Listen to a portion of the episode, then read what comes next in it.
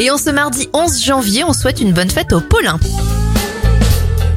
Bon anniversaire à Gérard Chaillot, c'est lui hein, qui joue le rôle du directeur dans la série Caméra Café, il a 76 ans. On peut passer aux événements, les premiers championnats du monde d'échecs sont organisés en 1886. Au rayon médical, le premier traitement du diabète par l'insuline est administré en 1922. En 2002, des chercheurs américains mettent au point le premier test de dépistage précoce de la maladie d'Alzheimer.